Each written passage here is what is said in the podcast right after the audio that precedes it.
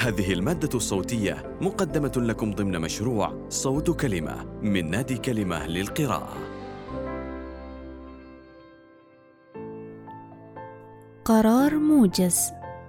من برقوق نيسان القميص المسروق وقصص أخرى. للكاتب غسان كنفاني.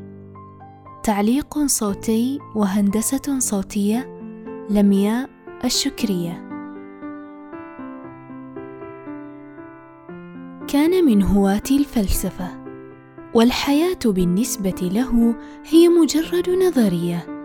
لقد بدأ يتفلسف منذ كان طفلا ويتذكر تماما كيف أوجد لنفسه سؤالا شغله طيلة أسبوع كامل واعتبره مشكلة جديرة بالتفكير العميق. لماذا يلبس الإنسان القبعة في رأسه والحذاء في قدمه؟ لماذا لا يضع على رأسه حذاء ويلبس قبعة في قدمه؟ لماذا؟ وفكر مرة أخرى بسؤال جديد: لماذا لا يسير الإنسان على يديه ورجليه شأن سائر الحيوانات؟ ألا يكون مسيره ذاك مدعاة لراحة أكثر؟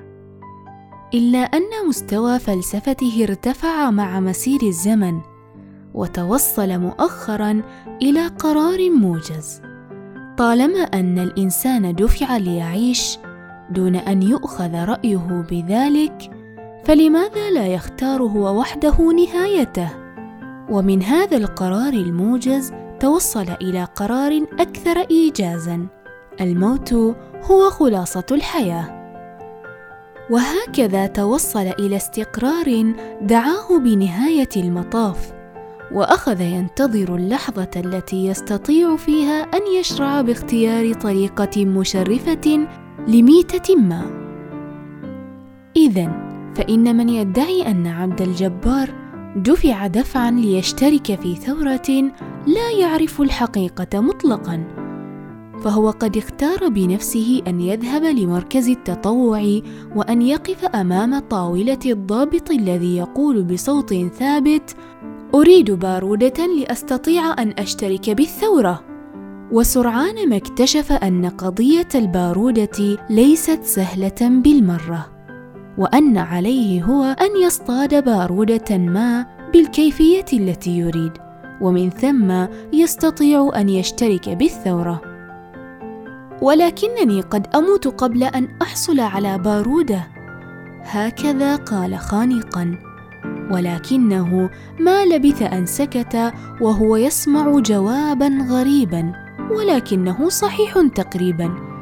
وهل أتيت إلى هنا كي تستمتع بصيفية لطيفة ثم لتعود إلى دارك؟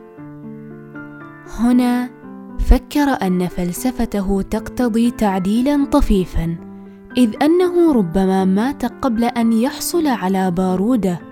ولم تنقض فترة طويلة جدا كي يتوصل لقرار موجز جديد. ليس المهم أن يموت الإنسان، أن يحقق فكرته النبيلة، بل المهم أن يجد لنفسه فكرة نبيلة قبل أن يموت. وهكذا استطاع عبد الجبار أن يستحصل على بارودة جديدة تقريبا ولم تكلفه جهدا بالشكل الذي تصور أو بالشكل الذي أعد إذ أنه كان يتجول خارجا بعد معركة حدثت في الصباح فوجد جنديا ميتا والميت لا يحتاج لبارودة. هكذا قال لنفسه وهو يقلب الجثة عن بارودة فرنسية ذات فوهة مدببة.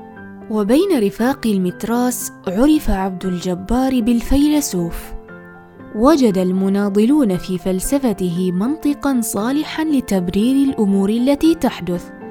كان معظم الثوار من الشباب وكان يسره أنه يكبرهم قليلا وأنه يستطيع أن يجمعهم بعد كل معركة ليدرسهم قراره الموجز الجديد بشأن الموت. وبعد كل قتيل كانت الفلسفة تتطور وتتغير.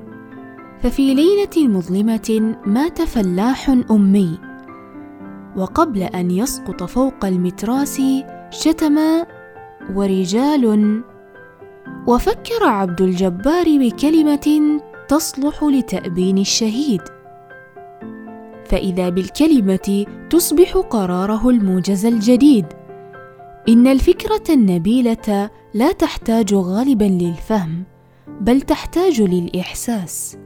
وبعد ليلة واحدة مات شاب كان قد خرج من المتراس وهجم بالسكين على جندي كان يزحف قرب الجدار. وأطلق النار عليه وهو في طريق عودته إلى المتراس.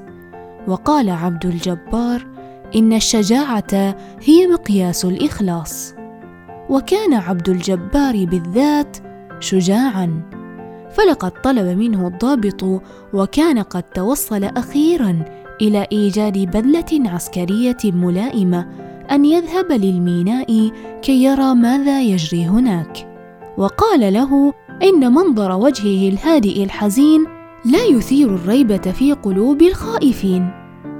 وسار عبد الجبار في الشوارع بلا سلاح. ووصل للميناء وتجول ما شاء له التجول ثم قفل عائدا إلى متراسه.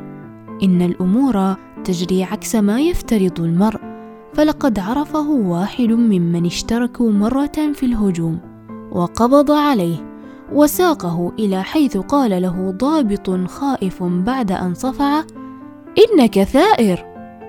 نعم. ملعون. كلا.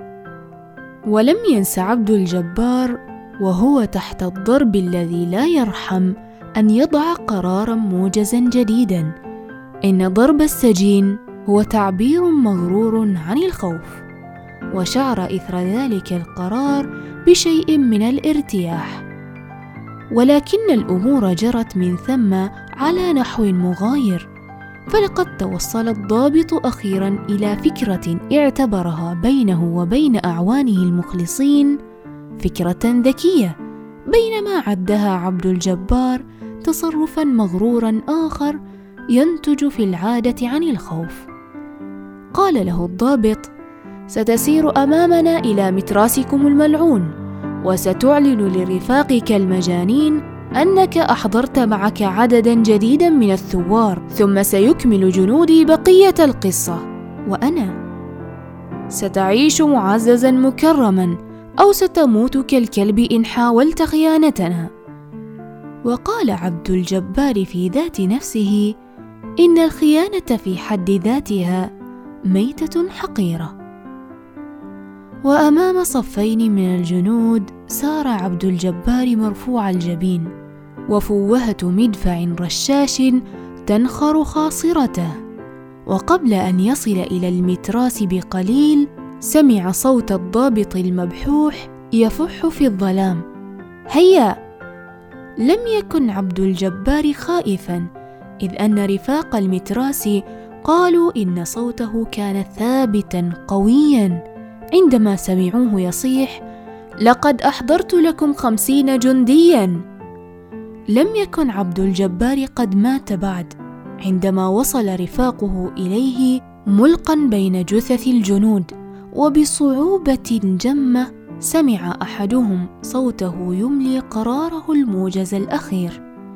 ليس المهم أن يموت أحدنا المهم أن تستمروا. ثم مات. دمشق واحد وعشرين سبعة ألف وتسعمائة وثمانية وخمسون.